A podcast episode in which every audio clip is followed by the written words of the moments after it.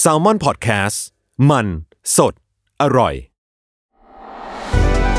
สวัสดีครับ ผมหวีพงษ์พิพัฒน์บรรชานนท์ และเอิญกลุนพรเชษพยักษ์ นี่คือรายการ Why It Matter คุยข่าวให้เกี่ยวกับคุณ สวัสดีครับ ยินดีต้อนรับเข้าสู่รายการ Why It Matter คุยข่าวเกี่ยวกับคุณนะครับ คุณอยู่กับผมโจจาก Salmon Podcast ครับ แล้วก็วันนี้เราอยู่กับโคโฮสถึง 2 คนครับ นั่นก็คือพี่หวีกับน้องสปาย สวัสดีครับ เย้ นี่สวัสดีค่ะ สวัสดีทุกคนครับ สวัสดีโจครับ ทำไมวันนี้มากันเยอะจังครับพี่หวี วันนี้มีเรื่องต้องคุยกันเยอะครับโจครับ คุยกันเยอะเลยใช่ไหม ใช่ครับผม วันนี้เราจะมาคุยเรื่องอะไรครับ ก่อนก่อนเข้ารายการก็คุยมายกหนึ่งแล้วครับ อุ่นเครื่อง ครับผม จริงครับวันนี้ก็คือเมาส์แตกเมาส์แตกกันมา เมาก ส์แตกแน่นอนครับผม วันนี้เอ่อคุณผู้ฟังถ้ายังไม่ทำอะไรก็เตรียมเวลาไว้เผื่อไว้เยอะนะครับ นี่เรากะว่าจะยาวชัวร์เลยใช่ไหมฮะ ยาวยาวแน่นอนครับผมที่ชวนสปายมา เพราะว่าอยากคุยกันเรื่องการ์ตูนวันพีซ เย้ เย้คือต้องเกรินกันว่าสปายเนี่ยเป็นคนทำโพสต์ Data ข้อมูลวันพีชในเพจ The Matter ใช่ใช่ ทำอยู่นานไหมสปาย นานค่ะ ก็ประมาณนานไหมนะ ก็เนือนหนึ่งจริง ๆ ก็ อ่า ประมาณค่ะ นั่นคือมาลงในช่วงวันที่เอ่อวันที่ครบรอบ วันพีชใช่ 23 ปีวันพีซพอดี ใช่ใช่ใช่ค่ะ อ่า อืมบ้ามากครับบ้ามาก บ้ามาก บ้ามาก สปายและทีมกลับไปนั่งย้อนอ่านวันพีช23 ปี โอ้โห ภายในเวลาเดือน เดียว อ่าซึ่งผมช็อกมากที่รู้ว่าสปายอายุ 23 ในปีนี้ ก็คือปีที่สปายเกิดเนี่ยก็คืออาจารย์โอดาแบบคลอดตอนแรกออกมาทันที เกิดมาเพราะวันพีชเลยใช่ไหมครับ ใช่ค่ะ อ่า อ่า ซึ่งสปายอ่านวันพีซอยู่แล้ว อ่านวันพีชอยู่แล้ว แต่ว่าก็คือเริ่มอ่านตอนประมาณมหนึ่งมสองก็จริง ๆ มันก็วันพีชก็ปาไปแบบ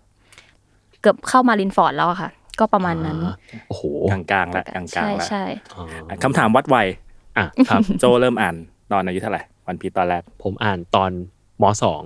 อื เล่มแรกคือเล่ม 11 สู้กับอารอนตอนนั้น อ่า พี่หวีอะครับ ของพี่เริ่มอ่านตอนป .6 อือหือ ตอนแรกเลยครับ ตอน แรก หนึ่งเลย ตอนหนึ่งเลย ในซีคิดเลย ถูกต้อง โอ้โหคลาสสิก ถูกต้อง ตอนแรกนึกว่าช่วงนั้นสีคิดชอบเอาการ์ตูนที่เขาเรียกวันช็อต อ่า อ่าการ์ตูนแบบว่าตอนเดียวจบอะไรเงี้ยที่มันยาวๆหน่อยสี่สิบหกหน้าอะไรก็ว่าไปมาลงอะไรเงี้ย อ่า ตอนแรกก็แบบนึกก็นึกว่านึกว่าเป็นวันพี e เป็นแค่วันช็อตไงเออไม่ไม่คิดว่าจะต้องแบบเหมือนมีชะตากรรมผูกพันกับการ์ตูนเรื่องเนี้ยมาอีกยี่สิบกว่าปี ยาวนานมาก ยาวนานมาก และที่ตกใจไปกว่าก็คือวันพี e ตอนแรกออกพร้อมกับปีที่สปายเกิดพอดี ใช่พี่ เพิ่งรู้เมื่อกี้ แบบโอ้โห ช็อก ช็อกมากครับ ตอนแรกก็ไม่รู้สึกแก่หรอก ตอนนี้แก่ทันที แกเลยครับ เรียบร้อย มันก็ยาวนานแล้วนะคะ อ่ะงั้นทำไมวันนี้ถึงอยากเอาเรื่องวันพี e มาคุยกันนะครับพี่หวี พี่ว่าการ์ตูนวันพีชมันมีมันมีหลากมิติ น่าสนใจ คือปกติเราเวลาเราพูดถึงการ์ตูนญี่ปุ่นนะโดยเฉพาะการ์ตูนของโชเนนจัมอะไรเงี้ยคนจะมีภาพจำว่าการ์ตูนผู้ชาย พลังมิตรภาพ เติบโต coming of age อะไรก็ตามอะไรเงี้ยแต่วันพีชมันมีมากกว่านั้น อืม แล้วก็เมื่อกี้คุยกับโจคุยสปายก่อนเข้ารายการนะฮะว่าตอนตอนแรกอะในมุมของพี่อะพี่รู้สึกวันพีชเป็นการ์ตูนการเมืองมาก อ่ะ เออเนอะ อืม นะสปายนะ ใช่ เพียงแต่ว่าเมื่อกี้พอคุยคุยกันไปกันมาเนี่ย เราเริ่มเห็นมิติของความเป็นครอบครัว อ่ะ ความสัมพันธ์ สายสัมพันธ์ อืม หรือว่ามีเมสเซจอะไรบางอย่างที่มันซ่อนอยู่ในในในระหว่างตอน อืม ที่แทรกอยู่อะไรอย่างเงี้ย อืม วันวันนี้ก็เลยเป็นเป็นวงใหญ่หน่อยคุย ชวนกันมาสามคนมานั่งคุยกันเรื่องการ์ตูนนี้ดีกว่าว่าเอ้ยมันมีมิติอะไร นอกเหนือจากการเมืองที่หลายคนพอรู้อยู่ละ อืม เออว่ามันเล่าเรื่องอะไรบ้างอย่างเงี้ย อืมโอเคงั้นถ้าอย่างอย่างสปายฮะ สปายอ่านวันพี e มาแล้วรู้สึกว่ามีอะไรที่มันแบบประทับใจเราหรือว่าแบบเฮ้ยทำให้เรารู้สึกว่ามันน่าสนใจ จริง ๆ ตอนแรกอ่ะก็ไม่ได้ชอบวันพีชเท่าไหร่นะคะ เพราะว่าคือเหมือนลูกพี่ลูกน้องอ่ะอ่านแล้วเรารู้สึกว่า ภาพมันดูไม่สวย อ่าฮะ ภาพมันดูแบบ มันไม่ใช่แนวการ์ตูนที่เราอ่านเท่าไหร่ แต่ว่าเหมือนมันมีพี่อีกคนนึงเขาเอาเล่มนึงมาให้อ่านแล้วเราลองอ่านเข้าไปแล้วเรารู้สึกว่า เออจริง ๆ มันมันสนุกมากทั้งทั้งที่แบบ คือมันทั้งตลกด้วย แล้วมันก็วิธีการต่อสู้หรือว่าอะไรของมันก็สนุกด้วยแล้วก็กลายเป็นว่าติด คือคือก็มองว่ามันคือการ์ตูนเรื่องหนึ่งอะไรเงี้ยแต่ว่าพออ่านไปสักพักหนึ่งถึงจุดหนึ่งที่แบบเหมือนมันอ่านซ้ำเรื่อยๆ แล้วเราก็โตขึ้นเรื่อยๆ เราก็รู้สึกว่าจริง ๆ มันแทรกหลายประเด็นเยอะมากๆ แบบเคยคิดด้วยซ้ำว่าตอนทำทีสิทธิ์จบมหาลัยอะค่ะ อยากทำเรื่องการเมืองกับวันพีชแต่ก็รู้สึกว่าเอออาจจะไม่รอดตอนนั้นก็เลยไม่ได้ทำ นะ ไม่ไม่รอดไม่รอดนี่เพราะมันเยอะหรือว่า ใช่ ไม่รอด ใช่ นี่เพราะประเด็น มันเยอะค่ะมันเยอะ อ๋อ แต่ว่าแต่ว่าจริง ๆ ก็เออพอพอพอมานั่ง นั่นไง อ่านมานั่งอะไรเงี้ยก็รู้สึกว่าเออมันมันมีเยอะมาก แล้วมันก็มันไม่ใช่แค่การ์ตูนธรรมดาธรรมดาที่แบบว่าเล่าถึงแบบ ตัวเอกไปต่อสู้กับตัวร้ายแล้วจบอะไรอย่างเงี้ยแต่มันมีประเด็นทางสังคมทางการเมือง แล้วก็อะไรหลายอย่างหลายๆอย่างที่เราเห็นว่ามันแทรกอยู่ก็ก็เลยประทับใจแล้วก็เนี่ยแหละค่ะ ตามอ่านมา นั่นไงตอนเรียนไม่ยอมทำไง ใช่ มาพอมาทำงาน ต้องทำเลย ต้องทำ เลยทำเพียบเลยนะครับ ยิ่งกว่าทีสิทธ์ซะ อีก แล้วเอ้ยเห็นเมื่อกี้สปายบอกว่าสปายมี มันมีประเด็นประเด็นหลาย ๆ อย่างในวันพีที่แบบ อืม เออดูแล้วแบบเออน่าสนใจอะไรเงี้ยเลยอยากแบบอยากให้ยกตัวอย่างหน่อย ว่ามีอะไรที่สปายมองเห็นบ้าง คือเรารู้สึกว่ามันมีการเอาหลาย ๆ อย่างที่ที่เป็นประวัติศาสตร์ในโลกความเป็นจริง ไปใส่อยู่ในวันพี e อยู่เหมือนกันแบบที่เห็นชัด ๆ เลยแบบเวลาย้อนอดีต ไปตามเกาะต่าง ๆ ที่เวลาเขาเล่าเรื่องของแบบปูภูมิให้เรารู้สึกอินกับเกาะเกาะนั้นอ่ะมันก็จะมีความเป็นประวัติศาสตร์ที่เรารู้สึกว่าคุ้น ๆ กับโลกความเป็นจริงอยู่เหมือนกันอะไรอย่างนี้ อือหือ หรือว่าในเรื่องของการที่เป็นตัวละครที่ที่เป็นโจรสลัด ซึ่งจริง ๆ โจรสลัดมันถ้าในโลกความเป็นจริงก็ถูกนับว่าเป็นแบบเป็นผู้ร้ายเป็นอาชญาก อาชญาก ร ร อะไรอย่างเงี้ยแต่ว่าในโลกวันพีซเรารู้สึกว่าเขาคือกลุ่มขบฏคือโอเค อาจจะไม่ได้บอกว่าเป็นตัวดีหรือตัวร้ายนะ แต่ว่าก็เป็นกลุ่มที่ไม่ได้เข้ากับกฎระเบียบของสังคมในโลกของวันพีซอะ อ่า แล้วเราก็เลยรู้สึกว่าเออมันถ้าเราเห็นอ่ะแบบอ่านมาแล้วเนาะก็จะมีตัวละครในอดีตของเกาะเงือกที่ชัดๆมันจะมีราชินีโอโตฮิเมะกับฟิชเชอร์ไทเกอร์ที่เป็น อืม สองคนที่ที่ลุกขึ้นเหมือนกับต่อสู้ให้กับชาวเงือก ซึ่งจริง ๆ ตอนแรกที่เราอ่านเกาะแบบมนุษย์เงือก ตัวแรก ๆ ที่เราเห็นมันคืออารอน ซึ่งเป็นตัวร้ายอ่ะแล้ว ตัว ก็ ร้ายแบบร้ายแบบร้ายจัดเลย ใช่ร้ายจัดแล้วก็แบบใช้กำลังใช้ความรุนแรงอะไรอย่างเงี้ยที่เราดูแล้วเรารู้สึกว่าภาพจำที่เรามีกับกั เงือก เงือกเนี่ยไม่ดี แต่ว่าพอมาเกาะเงือกคือเรารู้สึกว่าเออมันเห็นอีกมุมหนึ่งของประวัติศาสตร์แล้ว จริง ๆเขาคือเผ่าพันธุ์ที่ถูกกดอยู่ใน อ่า โลกของวันพีดอะ อ่า เหมือนกับ คือคนไปตีตราว่าเขาเป็นสัตว์ประหลาด อ่า กลายเป็นว่าเขาต้องอยู่อย่างแบบพลเมืองชนชั้นสองของโลก อ่า อะไรอย่างเงี้ย อืม แล้วก็กลายเป็นว่า เขาก็ต้องการสิทธิเหมือนกันแหละ เหมือนกับมนุษย์ทั่วๆไปแหละ ก็เลยมีเนี่ยสองคนคือฟิชเชอร์ไทเกอร์กับราชินีโอโตฮิเมะที่ออกมาต่อสู้เรียกร้อง เรียกร้องสิทธิของเงือกสยชน ไม่ใช่ ประมาณนั้นค่ะ อ่า แต่ว่าสองคนนี้ก็สู้กันแบบไม่เหมือนกันอีก อืม แหละ ที่เท่าที่เราเห็นก็คือ จะค่อนข้างชัดว่าราชินีโอโตฮิเมะนี่เขาก็จะพยายามแบบรวบรวมรายชื่อ ให้คนมาลงรายชื่อ แล้วก็เออเดี๋ยวเอาไปยื่นเพื่อจะ อ่าแก้ไขรัฐธรรมนูล า อะไรประมาณนั้น แก้ไขกฎของโลกวันพีชค่ะ อ่า ก็เพื่อที่จะไปแบบอ่ายื่นเรื่องอะไรเงี้ยให้ให้ให้มนุษย์เงือกมีสิทธิเท่าเทียม เป็นสตรีวิธี ใช่ ไปอย่างนั้ ค่ะ น ใช่ใช่แต่ว่าฟิชเชอร์ไทเกอร์เนี่ยคือเขาก็ผ่านประสบการณ์ที่เลวร้ายมา คือเคยโดนจับไปเป็นทาสไปเป็นอะไรเงี้ยคือ เหมือนเขาอยู่กับเขาประสบการณ์ที่เขาเจอกับราชินีเนี่ยอาจจะไม่เหมือนกัน เขาก็เลยเลือกวิธีการต่อสู้อีกแบบหนึ่งที่เราเห็นว่าแบบเออเขาอาจจะใช้วิธีต่อสู้แบบรุนแรงหรือเปล่าคือคือไม่แน่ใจว่าใช้ความรุนแรงได้ไหมเพราะว่า ใช้กำลังใช้กำลัง อ่าใช้กำลัง อืม ใช้ใช้แบบใช้ใช้กำลังในการต่อสู้อะไรเงี้ยซึ่งก็เป็นอีกวิธีหนึ่งของเขาในการที่จะเรียกร้องว่าเขาก็ควรได้สิทธิ์นี้เหมือนกัน อืม ซึ่งพอมา อ่านอย่างเงี้ย ตอนอ่านครั้งแรกมันก็คือแบบเรายังอยู่มัธยมอ่ะก็ยังไม่ได้แบบเก็ตอะไรขนาดนั้น แต่พอมาอ่านตอนโตอีกประมาณนึงเราก็รู้สึกว่าเอ้ยคุ้นๆเนาะเหมือนกับเรื่องของคนผิวดำที่เขาต่อสู้เพื่อเรียกร้องสิทธิของเขาเหมือนกัน อืม ที่แบบมีมีมาตินลูเทอร์คิงกับมอลคอมเอ็กซ์เนี้ยที่เขาแบบต้องต่อสู้เพื่อเพื่อที่จะได้มาเพื่อสิทธิของคนผิวดำก็เลยรู้สึกว่าเออเนี่ยมันมันก็ชัดประมาณหนึ่งนะ อืม แล้วมันก็เป็นอะไรที่ที่พอพอเราอ่านเป็นแบบมนุษย์เงือกอะแล้วเรารู้สึกเห็นใจอะ อืม แล้วในโลกความเป็นจริงมันก็มันก็อย่างนี้เหมือนกันอะไรประมาณนี้ค่ะ อืมในในวันพีซเนี่ยสิ่งที่สนุกคนที่ตามอ่ะเราอ่านในช่วงเวลาหนึ่งหนึ่งๆอ่ะ อืม มันจะตีความการ์ตูนแบบหนึ่งพอยิ่งโตขึ้นก็จะตีความการ์ตูนแบบหนึ่งแล้วก็ข้อดีของมันคือมันเปิดช่องให้เราสามารถตีความอะไรที่มันใกล้ตัวเรา มันรีเลทเรา อืม พอพูดพูดในบางประเด็นซึ่งมันคอมมอนพอสมควร อย่างเรื่องเกาะเงือกเนี่ยที่อย่างอย่างที่บอกตอนแรกเนี่ยพออารอนมาคนนึกว่าเงือกมันคือตัวร้ายของท้องทะเลใช่ไหม ใช่ แต่พอไปเกาะเงือกปุ๊บเฮ้ยเงือกมันโดนคนเกือบทั้งโลกมองเป็นอีกเผ่าพันธุ์หนึ่งซึ่งไม่ไม่ใช่เรา อืม พูดเรื่องความเป็นอื่น อืม อะไรเงี้ยซึ่งเงือกก็จะมีเงือกเงือกดีเอาง่ายๆเงือกดีที่พยายามบอกว่าเฮ้ยมายอมรับฉันเถอะฉันใช้วิธีแบบหลากหลายหลากหลายวิธีให้คนยอมรับอะไรเงี้ย อืม เออคำแต่ว่าตอนนี้ก็คนก็ยังไม่ยอมรับนะซะส่วนใหญ่อะไรเงี้ยนะแต่ก็พยายามก็พยายาม แล้วแต่วิธีที่แต่เงือกแต่ละคนใช้บางคนก็ใช้ความกลัวเลยอารอนเนี่ยใช้ความกลัวเลย ใครไม่ อืม จ่ายสวยฉันทำลายหมู่บ้านทิ้ง โอโตฮิเมะพยายามเรียกร้องใช่ไหมเรียกร้องรัฐบาลโลกการประชุมรัฐบาลโลกอะไรก็ว่าไปฟิชชิงไทเกอร์ก็ก็อีกแบบหนึ่ง อืม อะไรเงี้ยซึ่งซึ่งมันสามารถไปแทนไปแทนค่าในประวัติศาสตร์ของทุกประเทศของทั้งโลกได้เลยอะไรเงี้ยอันนี้คือความสนุกของมัน มันเหมือนว่าวันพีมันก็พอประเด็นมันเป็นเรื่องประเด็นสังคมและการเมืองอ่ะผมว่ามันกลางพอที่ที่จะแอพพลายเข้ากับป ประเทศต่างๆ ได้หรือเรื่องราวของของคนต่างๆ ในโลกนี้ได้ แล้วผมเชื่อว่าจริงๆอาจารย์โอดะแกก็ค่อนข้าง ก็ค่อนข้างเนิร์ดประวัติศาสตร์ประมาณหนึ่งแกถึงเอาเรื่องพวกเนี้ยมาเขียนได้ น่าจะน่าจะโคตรเนิร์ด ใช่ใช่ โคตรเนิร์ดเออ โคตรเนิร์ดผมเลยรู้สึกว่าเออหลาย ๆ ตอนมันก็มีแหละมีมีการรีเฟล็กมาหลาย ๆ แบบ หรืออย่างเช่นตอนอย่างตอนอย่างวาโนะล่าสุดสปอยเหมือนกันนะครับ เออก็จะรู้สึกว่ามันก็มีความคล้าย ๆ กับตอนช่วงที่ญี่ปุ่นจะเปิดประเทศ หรืออะไรอย่างเงี้ยมันก็ตัวละครแต่ละตัวมันก็อาจจะมีสัญญาอะไรบางอย่าง ที่แบบแทน traditional ของญี่ปุ่นในช่วงนั้นที่พยายามที่จะปิดประเทศจากโลกตะวันตกจากชาติต่างชาติอะไรเงี้ยทั้งนั้นที่มันอาจจะเป็นเรื่องความเจริญอะไรก็ว่าไป เราก็ไม่แน่ใจเหมือนกันแต่ว่าเนี่ยต้องดูเหมือนต้องดูไปถึงตอนจบของภาคนี้ว่าสุดท้ายแล้วแต่ละตัวละครมันมันสะท้อนสัญญาอะไรอยู่ อืม อืมเหมือนกับตอนภาคเงือกอะไรเงี้ยครับ ใช่สนุกสนุกดี แต่แต่ละคนชอบตัวละครอะไรบ้างอะหรือชอบตอนไหนบ้าง ผมอ่ะชอบตัวละครอะชอบซันจิสุด อ่าทำไมครับ เพราะว่าผมรู้สึกว่าซันจิอ่ะเก่งแล้วก็ไม่ไม่ไม่ติงตองเหมือนโซโลเลย มีการเกทั บ เหมือนแบบตัวอื่นมันเก่งนะ แต่ว่ามึงติงตองอ่ะแต่ว่าจันจิมันก็จะเป็นตัวที่ เออก็อาจจะเก่งระดับแบบอันดับสองอันดับสามของกลุ่ม แต่ว่าในขณะเดียวกันมันก็เป็นคนที่เป็นมันสมองด้วย อืม เออเราก็จะชอบตรงส่วนเนี้ยส่วนที่แบบเอ้ยคุณวางแผนให้กับกลุ่มได้ด้วยอะไรเงี้ย อืมแต่มันมันหืนมากนะโจ ไม่เป็นไรครับ อันนี้มองข้ามกันได้ สปายนะฮะ ก็อันนี้ก็จับมือไปกับพี่โจได้ค่ะ ชอบซันจิเหมือนกันค่ะ อ้าวทีมซันจิ เพราะว่า เฮ้ยทำไมอ่ะ เหตุผลเดียวกันเลยค่ะ คือคือจริงๆรู้สึกว่าคือซันจิเป็นตัวละครที่ที่เก่งด้วยอ่ะแล้วก็อีกอย่างหนึ่งคือมันไม่ได้เก่งแค่ต่อสู้แบบ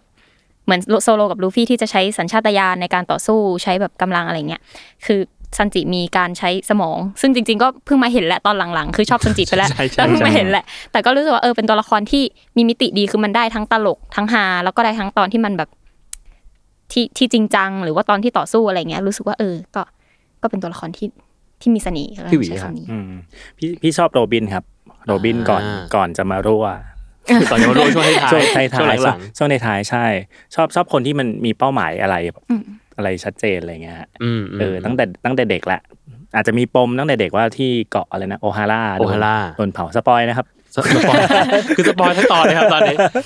โดนเผาโดนอะไรอย่างเงี้ยแล้วก็มันมีเรื่องเกี่ยวกับมิตรภาพนะแฮกความดีซาโลอะไรเงี้ยที่ อ่าฮะ ช่วยให้โรบินหนีได้อะไรเงี้ยครับ ครับ เออแล้วก็ส่วนตัวเองเป็นคนชอบอ่านหนังสือละชอบไปประวัติศาสตร์ที่คนไม่ค่อยให้อยากรู้อยู่ละ อืม ซึ่งมันคือตัวละครโรบินเลยที่พยายามหาประวัติศาสตร์ที่ไม่ไม่ค่อยให้อยากรู้ คือมันมันตัวละครโรบินคือเป็นตัว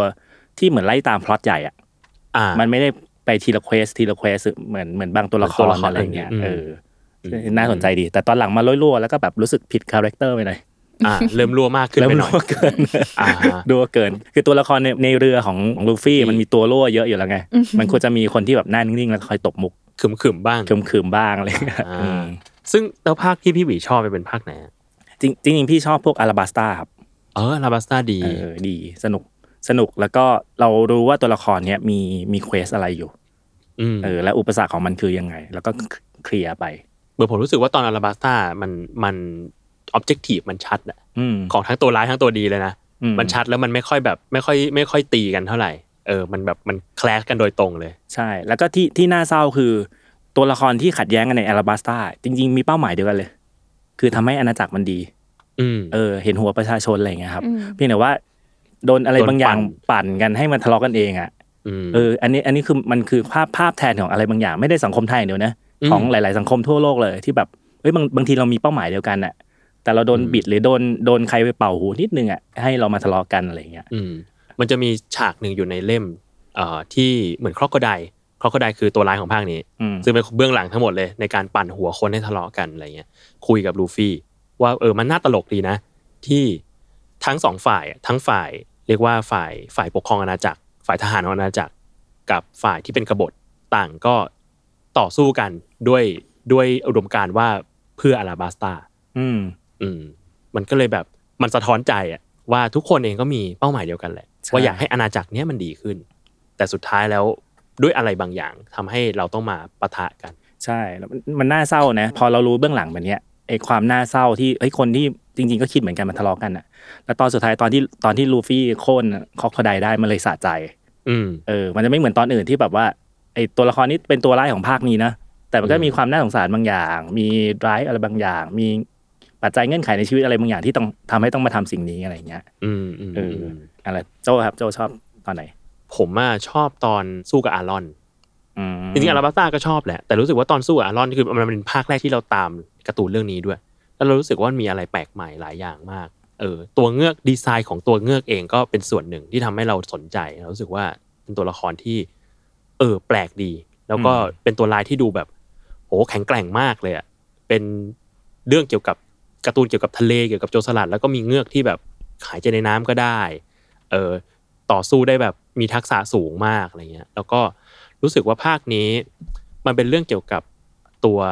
ต้นหนเรือของทีมลูฟี่อะครับคือนามิ อ่า นามิเนี่ยเป็นตัวละครปริศนาปริศนามาตั้งแต่แรกแหละ อืม ไม่รู้ว่าเป้าหมายของตัวละครเนี่ยคืออะไร จนกระทั่งมาเผยในภาคเนี้ยแหละ ว่าต้องการที่จะรวบรวมเงิน คือจะเราจะเห็นว่านามิหน้าเงิน มาก เออก็สรุปก็คือต้องการที่จะรวบรวมเงิน 100 ล้านเบลี เป็นค่าเงินในเรื่อง เพื่อที่จะเอามาไถ่ซื้อหมู่บ้านของตัวเองคืนจากอารอน พอสุดท้ายอ่ะถ้าสปอยก็คือตอนสุดท้ายนามิก็โดนอารอนทรยศหักหลัง กลายเป็นว่าเงินที่เก็บรวบรวมมาก็ไม่อาจจะใช้ซื้อหมู่บ้านนี้ได้ ก็สุดท้ายก็ต้องขอความช่วยเหลือจากลูฟี่ให้จัดการอารอนหน่อย อืม แล้วก็ย้อนอดีตไปอะไรเงี้ยแล้วเราก็เลยรู้สึกว่า เออมันเป็นภาคที่ดีอะเกี่ยวกับเรื่องมิตรภาพของตัวละครภายในกลุ่มลูฟี่แล้วก็นอกจากนั้นมันยังมันยังเป็นภาคที่ ตอนนั้นเราอ่านเราไม่รู้เนาะแต่ว่ามันปูมาถึงแบบณอนาคตอีก อืม ยาวไกลมากว่าความขัดแย้งระหว่างคนกับเงือกเป็นยังไง ตอนนั้นเงือกก็เงือกก็ดูชั่วร้ายแหละ อืม มันก็คล้ายๆกับตอนที่แบบในสังคมนี่สมมติว่าเราดูที่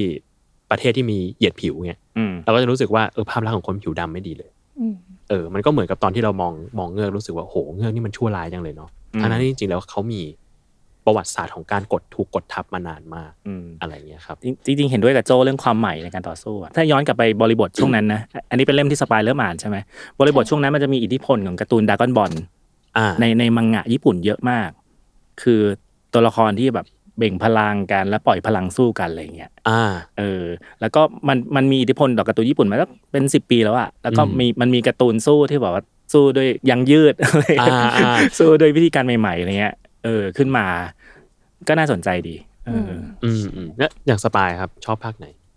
จริง ๆ ก็ชอบอาราบัสต้าเหมือนกันแต่ว่ามีอีกตอนที่ชอบมาก ๆ พอๆกันก็คือเทเลอร์บาร์กเพราะว่ามันตลก จริง ๆ ไม่ได้แบบมีอ g e n d a อะไรเลยตอนนี้คือตลกมาก ๆ แล้วก็ชอบความที่อย่างซีนที่แก๊งหมวกฟางช่วยกันสู้เพื่อที่จะโค่นออสอะคือรู้สึกว่ามันเป็นแบทเทิลที่ไม่ค่อยเห็นในวันพี e เท่าไหร่หมายถึงว่าแบทเทิลที่ทุกคนมาร่วมกันสู้อะส่วนใหญ่มันจะ อืม แต่ละคนจะแยกไปสู้ของใครของมันอะไรอย่างเงี้ย อ่า แต่ว่าอันนี้คือเป็นตอนที่ ออสตัวเดียวแล้วทุกคนต้องช่วยกันล้มแล้วเรารู้สึกว่าเออเราเห็นจังหวะ การต่อสู้ที่มันเข้าขากัน ของตัวละคร แล้วก็มีแบบยิงมุกไปด้วยอะไรเงี้ยรู้สึกเป็นตอนที่อ่านแล้วไม่เครียด อ่า แล้วก็เออสนุกดีค่ะ มันคล้ายๆเอเวนเจอร์อะพี่ว่านะ ตอน อืม ทีเลอร์บาร์กอะ ใช่ใช่ใช่ใช่ เอเวนเจอร์ภาคแรกๆรวมรวม แพ ตัวน กันสู้ แพนกล้องไปแล้วเห็นทุกคนแบบกำลังสู้อยู่ เออ สู้สู้เพื่อเป้าหมายเดียวกันอะไรเงี้ย ใช่ ใช่ สนุกสนุกดีสนุกดีทีเลอร์บาร์ก ใช่ จริงๆก็ ใช่ สนุกดีเอออ ม อืมทีนี้เมื่อกี้คุยกันก่อนที่จะเข้าเข้ามาอัดเนี่ยฮะก็คุยกับสปายว่าแบบเออมันมันมีคือนอกจากเรื่องการเมืองแล้วมันยังมีเรื่องแบบครอบเชิงครอบครัว อืม ที่น่าสนใจ คืออย่างอ่าวันนี้เราอัดวันที่ 13เนาะเมื่อวานเป็นวันแม่ ผมก็ไปเขียนบทความอยู่อันหนึ่งลงใน Facebook ส่วนตัวว่าเรื่องเกี่ยวกับเนี่ยความสัมพันธ์ของเอ่อนามิกับคุณแม่ ชื่อคุณเบลเมลที่เป็นแม่บุญธรรม เป็นแม่เลี้ยงแหละจริง ๆ แล้ว เออ เราก็เลยรู้สึกว่า One Piece มีความสัมพันธ์ของตัวละครที่ที่ค่อนข้างหลากหลายอะ่ะแล้วก็ไม่ได้จำกัดอยู่แค่ความครอบครัวอยู่แค่คนที่มีสายเลือดเดียวกันเท่านั้นน่ะกลับกันเรารู้สึกว่าอาจารย์โอดะไม่ค่อยเชื่อ ความสัมพันธ์ของคนที่เออมีสายเลือดเดียวกัน คือไม่ได้บอกว่าไม่ไม่ดีหรือไม่จริงนะ แต่ว่าไม่ใช่หมายความว่าสายเลือดเดียวกัน แล้วคุณจะรักกันเป็นครอบครัวได้ เออสุดท้ายมันต้องมีอะไรบางอย่างมาหล่อหลอมให้เราเป็นครอบครัวเดียวกัน เหมือนกันนามิกับเบลเมลก็โอ้ยรักกันมากเลย แต่ว่าไม่ได้มีสายเลือดเดียวกัน หรือมีพี่สาวอีกคนหนึ่งก็โนยิโกะก็ไม่ใช่มีสายเลือดเดียวกันเหมือนกัน ทุกคนแบบมาจากต่างครอบครัวกันหมด แต่ว่ามาอยู่ด้วยกันเป็นครอบครัว แล้วก็ดูรักกันมาก ในขณะเดียวกัน หลาย ๆ ตัวละครของวันพีซก็มีแบบนี้เหมือนกัน แบบเซฟขาแดงเนี้ยก็ไม่ได้เป็นพ่อซันจิหรอก แต่ว่าก็รักเหมือนลูกจริง ๆ เพราะว่ามีความฝันเดียว ควา กั มฝันร่วมกันอืม อืม อืมอ่านสเตตัสพี่โจแล้วก็คิดว่าเออจริง ๆ มันก็เหมือนพยายามคิดอยู่เหมือนกันว่ามีตัวละครไหนหน้าที่ มีสายเลือดเดียวกัน แล้วแบบมีความสัมพันธ์แบบผูกพันชัดๆ อย่างนั้นในเรื่องวันพีซซึ่งก็สรุปได้ว่าไม่ค่อยเจอ เออ เจอแค่แม่ของเอสที่แบบทนกว่าจะคลอดลูกอะไรแค่นั้นเอง แต่ก็ตายก่อน ใช่ ที่จะได้เลี้ยงกัน อุ้มท้องสองปีนะ ใช่ใช่ ใช่ไหมเพื่อไม่ให้โดนโดนสงสัยว่าอันนี้คือลูกของโรเจอร์อ่ะสปอยอีกแล้ว สปอยแล้ว ทั้งตอนค่ะ ผมว่าต้องสปอยเลอร์อเลิร์ตั้งแต่ตอนพาดหัวแล้วสปอยเลอร์อเลิร์หมดทั้งตอน เออ เออ เนี่ยก็เลยค่อนข้างตีความได้ว่าหรือจริง ๆ แล้วอาจารย์โอดาไม่เชื่อ ไม่ไม่เชื่อการสายสัมพันธ์ของสายเลือด อืมหรือหรือตั้งคำถามเอาจริงๆ อ่า ตั้งแต่แรก ๆ เลยมอร์แกนใช่ไหมแกเฮลเมโปอะไรอย่างเงี้ย อืม ที่บอกว่าพ่อลูกกันอะไรเงี้ยแต่ไม่ก็ไม่ได้รักกัน เพราะว่า อืม พ่อมีพาริตี้บางอย่างมากกว่าเรื่องครอบครัวอะไรเงี้ยครับ อืม อืม หรือที่ชัดมากๆเลยก็คืออย่างของครอบครัวซันจิวินสโมกที่ก็ อืม เหมือนเห็นลูกเป็นเป็นการทดลองบางอย่างเป็นแบบเป็นความสำเร็จของการทดลองของพ่อ อืม หรือหนวดขาวกับบิ๊กมัมอันนี้ก็ชัด คือเราจะรู้สึกว่าหนวดขาวกับบิ๊กมัมอ่ะเหมือนเป็นเหมือนเป็นส่วนกลับกันอ่ะหนวดขาวคือทุกคนที่อยู่บนเรือนี้คือลูกชายฉัน อืม เออคือลูกฉัน ทุกคนต้องแบบห้ามมาแตะรักหมดรักทุกคน ส่วนบิ๊กมามอ่ะทุกทุกคนบนเรือเป็นลูกจริง ๆ เป็นลูกที่เกิดจากแบบก็เอาสามีมา แล้วก็แล้วก็แล้วก็มีลูกด้วยกัน แล้วหลังจากนั้นก็เอาสามีสามีทิ้งสามีไปเอาลูกไว้เป็นลูกเรือ อืม แต่ว่าเราก็จะรู้สึกว่าบิ๊กมามไม่ได้ ไม่ได้รักลูกเบอร์เดียวกับหนวดขาวอ่ะ อืม เออก็จะเห็นลูกเป็นลูกเรือ เป็นลูกน้อง เป็นลูกน้องเป็นลูกเรืออะไรเงี้ยก็ใช้งานลูกเป็นลูกน้องลูกเรือ แล้วก็มากกว่า เออ มากกว่าหนวดขาว อืม เออ มันก็เลยตั้งคำถามนี่แหละว่าโอเคเฮ้ยแล้วสุดท้ายแล้ว สายเลือดมันจะทำให้เรามีสายสัมพันธ์ต่อกันมากกว่าความสัมพันธ์เหรอ อืม อืม เรื่อง definition เกี่ยวกับครอบครัวนี่ จริง ๆ ก็มีหลายคนตั้งคำถามเหมือนกันนะ อืม เออ อย่างอย่างจริง ๆ หนังเรื่อง shoplifter อะไรอย่างเงี้ยของที่ได้คานใช่ไหม อืม ก็ตั้ง ครั คำ บ ถามว่าครอบครัวอะไรสำคัญกว่าแล้วของความเป็นสายเลือดกับสายสัมพันธ์ ความรักความห่วงใยความอะไรอย่างเงี้ยครับ อืมอืม ซึ่งซึ่งจริง ๆ ในวันพี e เนี่ยตั้งคำถามเรื่องเนี้ยค่อนข้างแข็งแรงมาก คือตั้งคำถามมาตลอด อืม เออ มันมันโอเคแหละอาจจะมีบางครอบครัว ซึ่งดีรักรักลูกอะไรเงี้ย แต่ก็จะเป็น อืม รักลูกที่แบบค่อนข้างปกติอะเป็นภาพจำทั่วไป อย่างเช่นเอ่อครอบครัวของราชวงศ์อลาบาสตาอะไรเงี้ยเออบีบีกับพ่ออะไรเงี้ย อืมอืม เอออ ม แต่ก็ก็จะเป็นแบบประมาณนั้นนะฮะ แต่เขาผมรู้สึกว่าอาจารย์อุดัตดูให้ให้เห็นความหลากหลายของครอบครัวมากกว่า อืม มันมีครอบครัวที่ก็เก็ตอลองไปด้วยกันได้นะกับ ใช่ ครอบครัวที่ก็แบบโอ้โหตีกันชิบหายเลย อืม เอออะไรเงี้ยมันก็มันก็มีสลับสลับกัน แต่ว่ามันแปลว่าเรามีสิ่งนี้ในการ์ตูนแปลว่ามันเป็นเรื่องปกติไง ที่ครอบครัวจะเป็นแบบนี้สมมติว่าเด็กมาอ่าน เด็กอาจจะรู้สึกว่าแบบเอ้ยครอบสมมติเด็กอยู่ในครอบครัวที่แบบไม่ได้เป็นสายเลือดเดียวกันเอ้ยเรื่องนี้มันปกติ อืม สิ่งนี้ก็มีในการ์ตูนเหมือนกันอะไรเงี้ยผมว่า อืม ใช่ใช่อีกประเด็นหนึ่งจริงๆ คุยกับเจ้าคุยสปายมาสักพักแล้วคือ คือเหมือนอาจารย์โอดะจะเชื่อในแนวคิดเรื่องผู้ปกครองที่ดี อ่าใช่ เออ อืมอืม นะประเทศจะดีได้สังคมจะดีได้ ถ้าเรามีผู้ปกครองที่ดี จะเห็นได้เลยว่าแต่ละเกาะเข้าไปอ่ะคอนฟ lict จะอยู่ที่ที่ประมาณเนี้ยผู้ปกครองอะไรเงี้ย อืมอืม เออเสมอเลยอืม ใช่ อย่างตอนแบบ อย่างตอนอาราบาสตาก็จะเห็นว่า โอเค ครอบครัว ครอบครัวของบีบี ครอบครัวในเฟลตาลีเนี่ย ก็เป็นผู้ปกครองที่ดีแหละ แต่สุดท้ายแล้วมันก็จะมี มีคอน FLICT บางอย่างว่าแบบ เอ้ย ตัวประชาชนโดนปั่นบางอย่าง อืม โดนมี มีตัวร้ายมา มาปลอมแปลงเป็นพระราชา เพื่อที่จะทำให้เกิด เกิด เกิดความเข้าใจผิดกันเกิดขึ้น อืม เออหรืออย่างภาคอย่างเอ่ออะไรนะ หรืออย่างภาคอย่างสกายเปียที่ก็จะมีแบบเป็นก็อดเอเนรูเนาะก็จะมีผู้ปกครองเหมือนกัน อืม ก็จะเป็นคอนฟ lict ก็อยู่ที่ผู้ปกครองอีกว่าผู้ปกครองเนี่ยเป็นเป็นคนที่ดีหรือเปล่า ซึ่งตอนหลังโดนลูฟี่ปราบแล้วเนี่ยผู้ปกครองที่ขึ้นมาคือกันโฟนะ อืม อ่ะก็เป็นก็เป็นก็อดที่ดีว่าอย่างนั้นเถอะ ก็ทุกอย่างก็สงบร่มเย็น ใช่ หรือวานโนะนะวานโนะก็จะชัด ใช่ พอเปลี่ยนจากโอเด้งมาเป็นโอโรจิปุ๊บเนี่ยบ้านเมืองแบบว่าเผชิญกรียุคเลยอะไรเงี้ย อ่า แล้วทุกคนก็จะนึกนึกถึงโอเด้งตระกูลโอเด้งเสมออะไรเงี้ย อืมอืม อืม เออมีคอนฟ lict อยู่บนนี้จริง ใช่ค่ะคือคือรู้สึกว่ามันเหมือนมีความยึดความเป็นปัจเจกบุคคลอยู่ประมาณหนึ่งเหมือนกันกับกับตัวละครที่มองว่าจะเป็นฝ่ายดีฝ่ายร้ายอะไรเงี้ยหมายถึงว่าอย่างเหมือนเหมือนเมื่อกี้ที่พี่หวียกตัวอย่างวานุก็รู้สึกว่าเอออย่างซีนที่โมโมโนสเกะโผล่ขึ้นมาแล้วทุกคนก็ก้มลงต้อนรับอะไรเงี้ยคือมันไม่ใช่ต้อนรับเขาเรียกอะไรนะ ๆ คำ เคา นับ รพ อืม เออคือรู้สึกว่าเป็นเป็นเป็นอีกซีนหนึ่งที่ดูแล้วรู้สึกเออ นี่ก็ชัดเหมือนกันว่า เขาดูตัวตระกูลหรือเปล่า ใช่เชื่อเรื่องสายเลือด ใช่ อยู่นิดนึงนะ เพราะจริงๆโมโมโนสเกะยังไม่ทำอะไรเลย ยังเป็นเด็กน้อยอยู่ เด็กน้อยโดนโดนซ้อมตาปูดอยู่เลย คือก็รู้สึกว่า เออมันมีมันมีเรื่องคติเรื่องของผู้ปกครองอยู่อยู่ อืม เยอะ เออ สายเลือดก็อาจจะเป็นเรื่องหนึ่งอะเพราะว่าผมเคย จริงๆว่าจะเขียนจะเขียนอยู่สักพักหนึ่งแล้ว คืออย่างของเรื่องที่ Dress Rosa อืม เรื่องของตระกูลดองกิโฮเต้ อืม ของโดฟามิงโก เป็นอัถ้าเท้าความก็คือตระกูลดองกิโฮเต้เป็นพระราชาองค์เดิมคุณผู้ปกครององค์เดิมของที่เดสโรซาแล้วก็ย้ายออกไป ไปเป็นไปเป็นเผ่ามังกรฟ้า แล้วก็มีตระกูลใหม่เข้ามา ก็ปกครองโดยพระราชาลิคุก็ อืม ลมเย็นสงบลมเย็นกันดีอะไรเงี้ยแต่ว่าคอนฟ lict มันก็คือตอนที่อยู่บนแมรี่จัว ก็คือเป็นปราสาทอยู่บนแบบเลดไลน์ซึ่งเป็นทวีปแบบสูงมากอะไรเงี้ยฮะวันหนึ่งก็รู้สึกว่าเอ้ยเราอยากแบบเราอยากย้ายลงมาอะไรเงี้ยเป็นพ่อของโดฟามิงโก ซึ่งเป็นคนดีมาก แล้วปรากฏว่าลงมาปุ๊บก็โดนประชาชนทำร้าย อืม เพราะว่าเห็นว่าเป็นเผ่ามังกรฟ้า ไม่เก็ตอลองกันอะไรเงี้ยก็โดนฆ่า สุดท้ายโดฟามิงโกก็เลยกลายเป็นคนที่ไม่เชื่อในเรื่องนี้ เลยรู้สึกว่าเราเป็นแบบเผ่าที่สูงส่งอะทำไมเราถึงต้องมาเหยียบย่ำอยู่ โดนเหยียบย่ำแบบนี้ ก็กลายเป็นคนที่ต้องการที่จะปกครองคนด้วยความหวาดกลัว อืม อืมแต่ก็กลับกันน้องชายโรซินันเต้ที่ก็ผ่านเรื่องราวเดียวกันมากลับกลับไม่ได้เป็นคนแบบนี้ ไปเป็นทหารเรือไม่เป็นเป็นทหารเรือที่ดีด้วย แล้วก็กลับมาเรียกว่าเป็นสปายให้กับ อืม กองทัพเรือในในกลุ่มโจรสลัดของพี่ชาย อะไรแบบเนี้ยผมเลยรู้สึกว่า มันก็มีคติของความที่สายเลือดเดียวกัน แต่ก็คิดต่างกันอยู่ อืม ผ่านชีวิตมาเหมือนกัน แต่สุดท้ายแล้วเราจะตัดสินใจเป็นคนแบบไหน มันก็ขึ้นอยู่กับปัจเจกบุคคลนั้นอยู่เหมือนกัน อะไรแบบนี้ จริง ๆ ก็ตอนตอนนี้ก็เป็นตอนที่น่าสนใจเพราะว่ารู้สึกว่าเหมือนโดฟามิงโกเองก็ คือคือถึงจะบอกว่าแบบผ่านมาเหมือนโดฟามิงโกกับกับชื่ออะไรนะคะ โรซินันเต้ โรซินัน เต้คือถึงจะบอกว่าผ่านมาเหมือนจุดเดียวกัน แต่รู้สึกว่ามันมันมีจุดที่คนพูดถึงอยู่เหมือนกันว่า เอ๊ะทำไมพ่อถึงไม่อย่างน้อยช่วยให้อธิบายให้ลูกเข้าใจ สักหน่อยว่า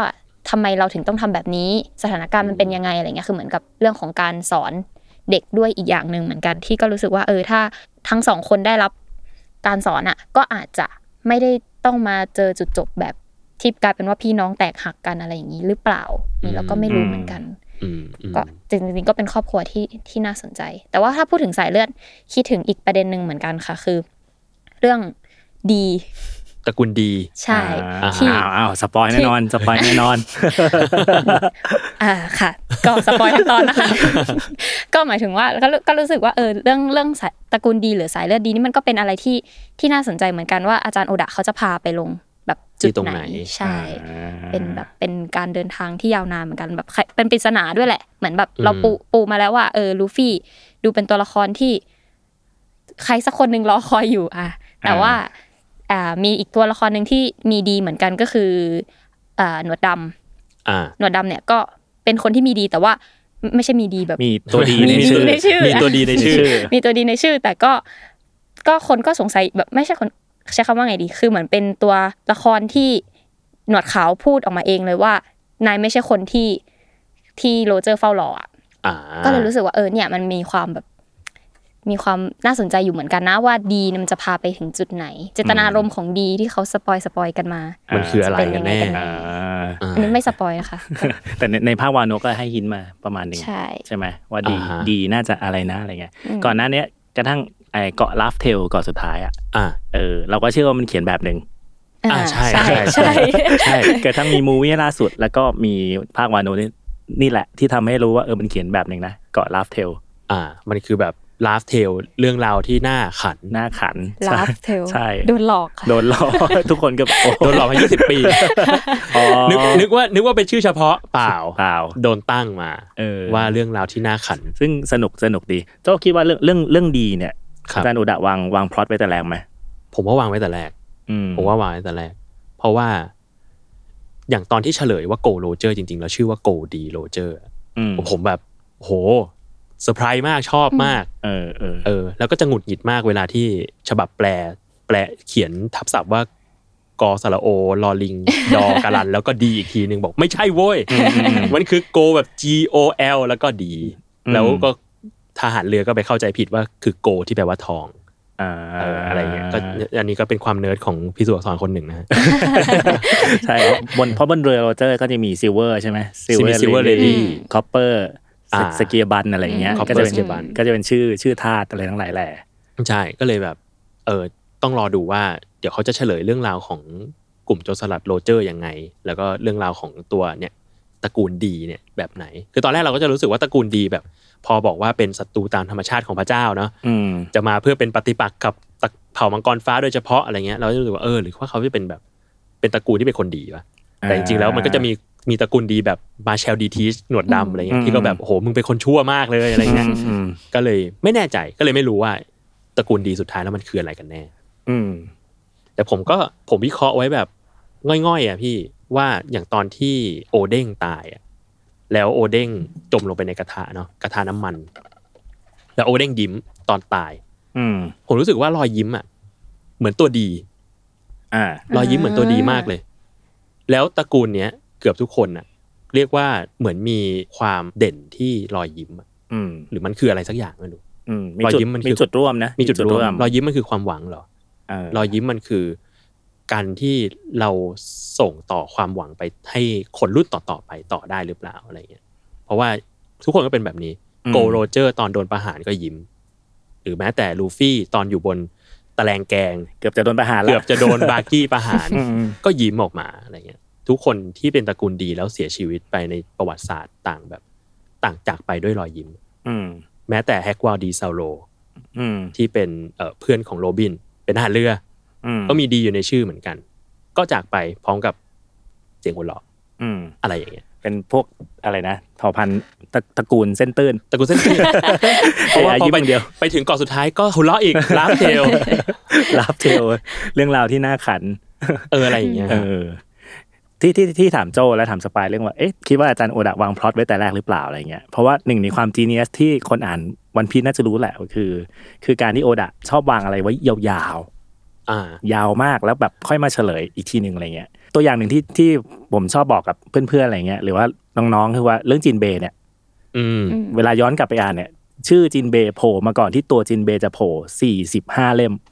เหมือนจะโผล่มาตอนเล่มแบบเล่มแปดมั้ยใช่ไหมพี่ ใช่ชื่อ ช่วงนั้น ชื่อชื่อนะชื่อบอกว่ามัน อืม มันมีเงือกจินเบย์ชื่อจินเบย์ชายผู้ห้าวหาญแห่งท้องท้องทะเลอย่างเงี้ย อ่าก ว่าจะโผล่มาจริงในคุกอิมเพล ดา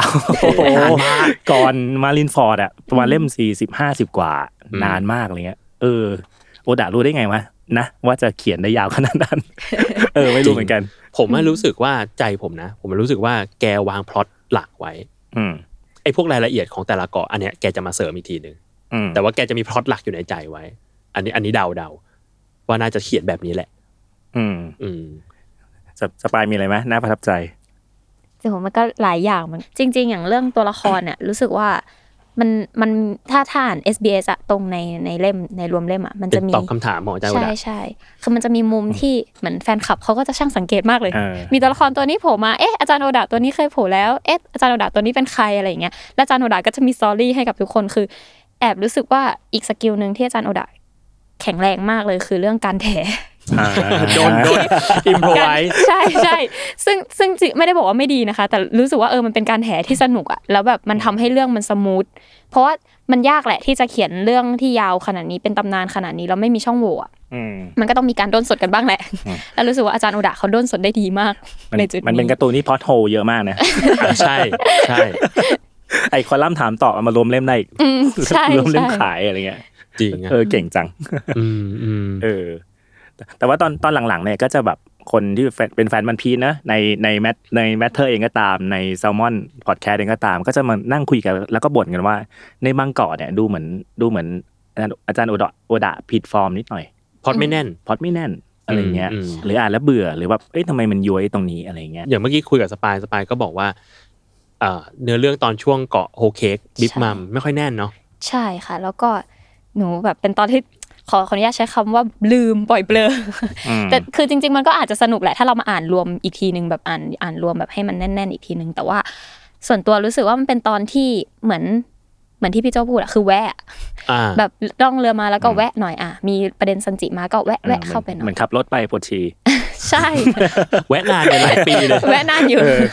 เห็นตอนแรกคือบอกว่าเป็นภาคของซันจิด้วย ก็เลยแบบอาจจะอาจจะตรงนี้ด้วยมั้งก็เลยแบบว่าคาดหวังนิดนึง แต่พอมาเจอจริงก็รู้สึกเฟลเฟลนิดนึง เพราะว่าตัวละครการต่อสู้หรือว่าอะไรก็ตามรู้สึกมันไม่ได้แข็งแรง แล้วมันก็ไม่ได้ชวนให้เรารู้สึกอินตาม มากขนาดนั้น เอาสู้กับคาคาตาคุริต้องกี่ปีนะเกือบสองปีนะ โอ้โหนานมาก เออ นานมากแต่ว่าแทบจำไม่ได้เลยค่ะว่าสู้ยังไง คือรู้สึกว่าเป็นเป็นแบบเออเหมือนเหมือนอย่างซีนแบทเทิลที่เรารู้สึกว่าสนุกคืออย่างของอาราบัสตาที่ลูฟี่สู้กับ Crocodile โคได อ่า แล้วมันเป็นการต่อสู้ที่แบบ อ่ะคอโคไดเป็นทรายลูฟี่ต่อยทรายไม่ได้ ไม่เป็นไร อืม เอาน้ำลูบตัวแล้วก็ต่อยอ่ะคอโคไดอ่ะรู้แล้วว่าลูฟี่ใช้น้ำลูบงั้นดูดน้ำออกกลายเป็นว่าลูฟี่ใช้เลือดสู้แทนอะไรอย่างเงี้ยคือมันมีการแบบผัดกันไปผัดกันมามีชั้นเชิงอ่ะแต่พออันนี้คือมันเหมือนกับมาวัดกันว่าใครมีพละกำลังแข็งแรงกว่า อืม แล้วเรา ใครอึ ดู ด แล้ว กว่า เราใช่แล้วเราดูแล้วเราก็ เออ โอเค เรารู้อยู่แล้วแหละว่าว่าต้องเป็นลูฟี่อ่ะ ก็เลยมีความมีความแบบไม่ได้รู้สึกอินมากกับแบทเทิลนี้ขนาดนั้น แล้วขณะเดียวกันก็คือประเด็นของเกาะมันก็แอบหลวมๆอยู่ ม เยอะเหมือนกัน ก็เลยแบบอืมค่อนข้างปล่อยเบอร์ค่ะ เอาแต่มันมีการเปิดตัวอะไรนะนักข่าว อ่า สำนักข่าวของโลก วันพีชอยู่ นะ สำนักพิมพ์เศรษฐโลก เป็นสำนักพิมพ์ปั่นข่าวมาก เออแต่ว่าแต่ว่าตอนเปิดตัวอันนั้นแบบหมายถึงว่านอกเกาะเนี่ยรู้สึกสนุกนะ รู้สึกว่า อ่า เออเออมันแบบเออเรื่องความเป็นไปของโลกในวันพีชมันดูเข้มข้นขึ้น เยอะมากๆ แล้วก็เออน่าติดตาม แต่ก็นั่นแหละค่ะ ในเกาะก็อีกเรื่องหนึ่ง จำไม่ได้เนอะจำไม่ได้ ใช่ใช่ อืมของพี่พี่มองว่า เออมองว่าเกาะเงือก ส่วนตัวเนี้ยส่วนตัวนะคือเกาะเงือกตัวละครน่าสนใจ อืม แต่เรื่องราวแฟลชแบ็กน่าสนใจ อืม แต่ตัวเนื้อหาบนเกาะ ไม่ไม่น่าสนใจขนาดนั้นนะ อืมอืม คือแล้วแล้วมันเป็นเกาะที่ทุกคนถ้าจะไปแบบไปต่ออะคุณต้องผ่านเกาะเงือกถูกไหม อืม เออชาวบันดี้มาปุ๊บเกาะเงือกแล้วค่อยไปต่ออะไรเงี้ย อืม กลายเป็นว่าเออเฉยๆอ่ะคือตัวยิ่งตัวละครที่แบบเป็นตัวร้ายของภาคเกาะเงือกเนอะ โหดี โคดิโจ โจร นอย่างเงี้ย ก็ง่อยมากเลย ดอยมากเลยดอยมาก กินยาว เออกินยาอัพอย่างเดียว ผมมันรู้สึกว่าตั้งแต่โลกใหม่เป็นต้นมาไทม์สกิปเป็นต้นมาเล่มหกสิบเอ็ดอะไรเงี้ย เหมือนอาจารย์โอดะแกค่อนข้างเขียนเน้นประเด็นมากไปหน่อย อืม ม คือเน้นว่าเกาะเนี้ยเราจะเลสประเด็นนี้ขึ้นมา อย่างเกาะแบบพังฮาศาสตร์ก็เลสประเด็นเรื่องแบบไม่รู้เหมือนกัน น่าจะเป็นแบบแรงงานเด็กอะไรเงี้ยมั้ง อืม แรงงานเด็กเรื่องของยาเสพติดเรื่องของอะไร หรือว่าแบบเรื่องเนี่ยบิ๊กมัมอะไรก็ตามอะไรเงี้ยผมรู้สึกว่าเขาเลสประเด็นเยอะเกาะเงือกก็ชัดเลยว่าเป็นเรื่องแบบเลสิส อืม ผมก็เลยรู้สึกว่าพอเน้นประเด็นเยอะอะกลายเป็นว่าเนื้อเรื่องที่มันจะดำเนินไปแล้วทำให้เราสนุกอ่ะมันค่อนข้างหลวม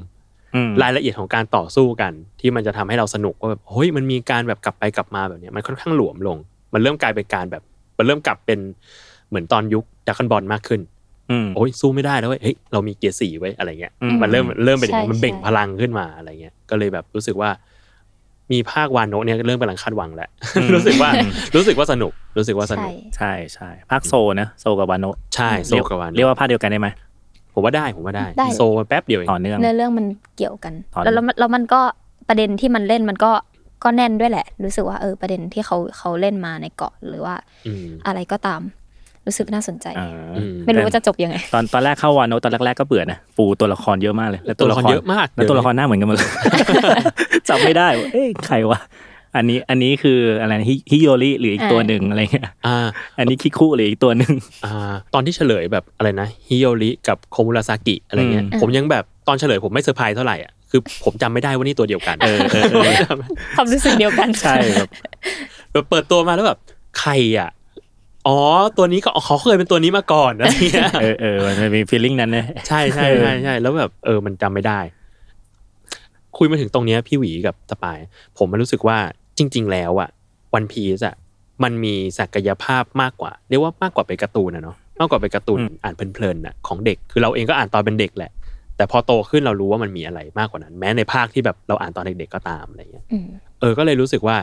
จริง ๆ มันน่าเสียดายเหมือนกันที่ในเมืองไทยมันยังไม่มีการเอามีเดียของเด็กอะมันเหมือนของเด็กเนาะ อื มาพูดคุยกันในเชิงวิชาการอย่างจริงจัง ผมเคยไปคุยกับทางเอ่อทางเด็กเจ้าของลิขสิทธิ์วันพีซในไทย เขาก็บอกเหมือนกันนะว่าแบบเรื่องตลาดของเด็กอ่ะเขาเจาะได้สบายมากเลย คือเด็กยังไงเด็กมันสามารถที่จะซื้อมาชันด s e ของการ์ตูนได้อยู่แล้วของวันพีซได้อยู่แล้วอะไรเงี้ย แต่ว่ากลับกันตลาดที่เขายังยังไม่รู้ว่าจะทำยังไงต่อไปมันคือเนี่ยคือผู้ใหญ่เด็กที่มันโตขึ้นมาเป็นผู้ใหญ่แล้ว แล้วมันเริ่มอ่านการ์ตูนอย่างลึกซึ้งมากขึ้น อืม มันยังไม่มีการเกาะกลุ่มนี้อยู่เท่าไหร่ เออ ซึ่งผมเลยก็แบบ เนี่ยพอมาคุยกับพี่หวีคุยกับสปายก็เลยรู้สึกว่า หรือคุยกับทีมแมทเทอร์คนอื่นก็รู้รู้ว่ามันมีกลุ่มนี้อยู่ มันมีคนที่อ่านการ์ตูนแบบ โห ลึก อืม แล้วมันคุยกันอย่างวิเคราะห์อะ ใช่โตแล้วยังไม่เลิกอ่านอีกนะ ใช่ แล้วมันไม่ได้วิเคราะห์แบบ โอ๊ยแก จริง ๆ แล้วสมบัติลับเทลคืออะไรวะอะไรเงี้ยมันไม่ได้แค่นั้น แต่มันคือมาดูว่าเรือเรื่องในจุดเนี่ย มันพูดสะท้อนอะไรในโลกแห่งความจริงบ้าง อืม มากกว่า ซึ่งผมว่าจริง ๆ มันได้อีกหลายการ์ตูนนะ ไม่ใช่แค่วันพีหรอก ใช่ใช่ปีก่อนพี่กับเอิญเอิ อ่า ญนักข่าวในแมทเทอร์ครับ ไปคุยกับอาจารย์ที่เอาเรื่องเกมออฟโทนไปสอนเด็ก อืม ให้เปิดและให้เด็กนั่งวิเคราะห์กันเลย ซึ่งมันสามารถสอนได้มากกว่าวิชาเอ่อประวัติศาสตร์ การเมือง อืม สอนเรื่องคณิตศาสตร์ก็ได้ว่า จะทำสงครามแต่ละทีต้องใช้เงินเท่าไหร่ทรัพยากรคือเท่าไหร่ยังไง สอนเรื่องจริยธรรมการตัดสินใจของตัวคนตัวละครนู่นนี่นั่นอะไรเงี้ยครับ คือจริงๆ pop culture ยุคหลังเนี่ยมันไม่ไม่ได้มีเพื่อความเอนเตอร์เทนอย่างเดียวละ มันซ่อนประเด็นอะไรไว้ไว้เยอะมากเลย เยอะเกินกว่าที่บางทีเราคนเดียวจะเห็นอะ อืม แต่ถ้าได้ได้มานั่งคุยกันดีเบตกัน บางทีมันมันสามารถแครกออกมาได้เป็นแบบเป็นร้อยร้อยพันพันๆเรื่องเลยด้วยซ้ำอะไรเงี้ย อืม อย่างวันพี e เองเนี่ยฮะซึ่งมีจะครบพันตอนแล้วเนอะ ใช่พี่นี่รอเลยหนึ่งพันตอนจะมีอะไรอยู่ เยอะเยอะมากเลยอย่างเงี้ยเราเรากับเพื่อนอาจจะอ่านวันพี e มาร่วมกันโตมาด้วยกัน แต่มองวันพีชคนละแบบเลยก็ได้ อืม ซึ่งก็ไม่ผิด อืม เพราะมันเป็นสื่อสื่อสื่อหนึ่งซึ่งซึ่งเราสามารถใช้ประสบการณ์ชีวิตใช้ความชอบและนิยมของตัวเองไปมอง อืม เพี่นะว่าการ์ตูนอย่างที่โจ้ว่า ตอนเนี้ยน่าเสียดายที่มันไม่ได้ถูกเอาไปใช้เพื่อประโยชน์อื่น เช่นการสอน อืม สอนให้เด็กรู้ว่าเออชีวิตคนมันมีหลายมิติหน้าเหมือนที่เราคุยกันไอ้เรื่องความเป็นอื่นเนี่ยมันเป็นเรื่องน่าเศร้าในสังคมนะ ประวัติศาสตร์บางอย่างเขาไม่อยากให้พูดนะอะไรเงี้ยหรือว่าเรื่องคนดี อืม คนตระกูลดี คนตระกูลดี คนตระกูลดีก็มีหลายแบบนะอะไรเงี้ยครับ อืม เออ มัน มันมีมากกว่าแค่ขาวและดำ อืม อืม ซึ่งจริงๆ วันวันพีซเนี่ย ด้วยความที่เป็นการ์ตูนอันดับหนึ่งในประวัติศาสตร์ พูดง่ายๆแล้วกัน อืม จากยอดขายจากอะไรก็ตามเลยมัน มันน่าจะเอาไปใช้เพื่อประโยชน์สิ่งนั้น และ และส่วนตัวพี่ พี่ก็มองว่ามันใช้ได้อะไรอย่างเงี้ย อืมอื อื ม ม เมื่อเมื่อวานผมไลฟ์คุยกับนิดนก ในเพจตัวเอง แล้วมันมีประเด็นที่น่าสนใจอยู่พี่ คืออย่างตอนเนี้ยคือการ์ตูนอ่ะ พอพูดถึงการ์ตูนหรือมังงะเนี่ยมันก็จะทนโดนมองว่าเป็นสื่อของเด็ก อ่า เออเมื่อวานเนี่ยที่ผมคุยกับนิดนก คุยกันเรื่องนิทานเด็ก คุยกันเรื่องหนังสือเด็ก นิทานหรืออะไรเงี้ยก็ตาม ปรากฏว่าผมคุยกันแล้วก็พบว่านิทานมันเป็นอะไรก็ได้อะมันก็ได้แบบอะไรก็ได้แบบอะไรก็ได้เลย ไม่จำเป็นจะต้องมาสอนคติสอนใจ ไม่ต้องมาเพื่อที่จะมาบอกว่าแบบคุณต้องล้างมือก่อนกินข้าวหรืออะไรเงี้ยมันไม่ต้องเป็นแบบนั้น อ่า แต่มันเล่าอะไรก็ได้ อย่างเช่นนิทานที่นิดนกยกมา มันจะมีเรื่องของเอ่อปลาตัวหนึ่งที่พยายามจะขโมยหมวกปลาอีกตัวหนึ่ง ซึ่งมันสอนเรื่องจริยธรรม แต่ว่ามันเป็นปลายเปิด อืม มันชาเลนจ์เด็ก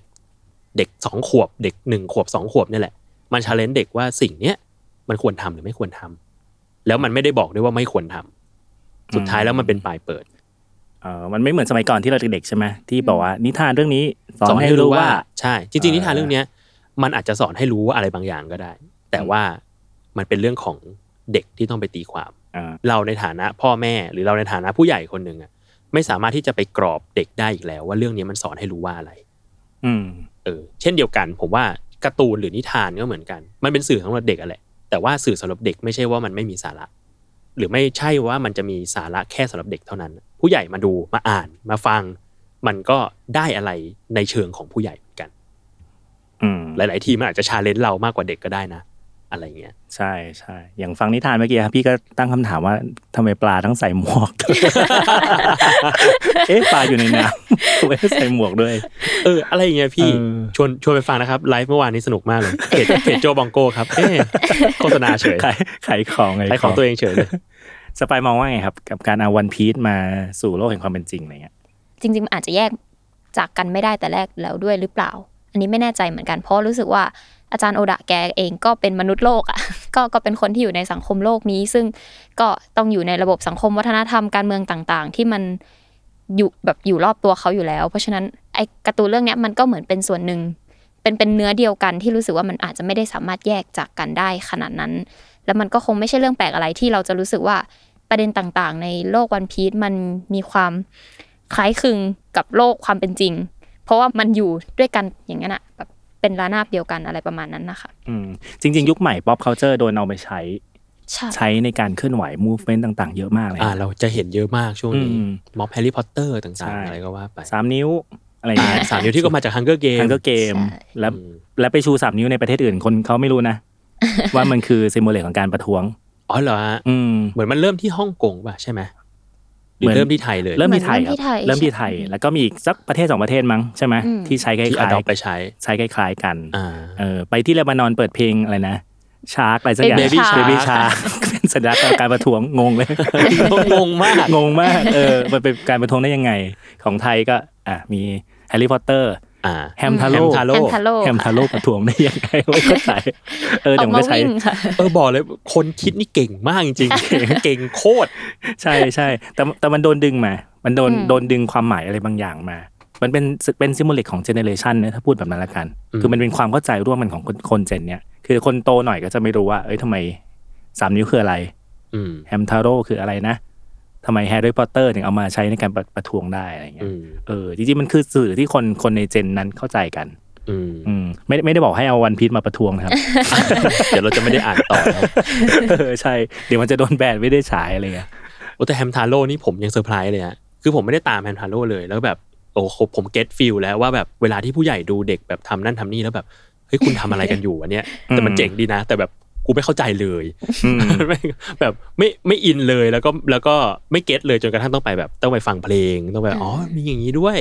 เนื้อเรื่องมันคืออย่างนี้เองอะไรเงี้ยเอาสิ่งเอาสิ่งนี้แบบเอามาประท้วงอะไรเงี้ย ใช่ใช่น้องน้องที่ไปทำข่าวก็บอกว่าจริง ๆ ผู้จัดเองก็ไม่นึกว่าคนจะมา เยอะ เยอะขนาดนั้น ใช่ใช่ เยอะขนาดนั้นกะจะวิ่งวนรอบอนุสาวรีย์อะไรนะประชาธิปไตย อ่า แค่รอบเดียวด้วยตอนแร เออก สักร้อยสองร้อยคนก็พอเอามาเป็นพั นเลย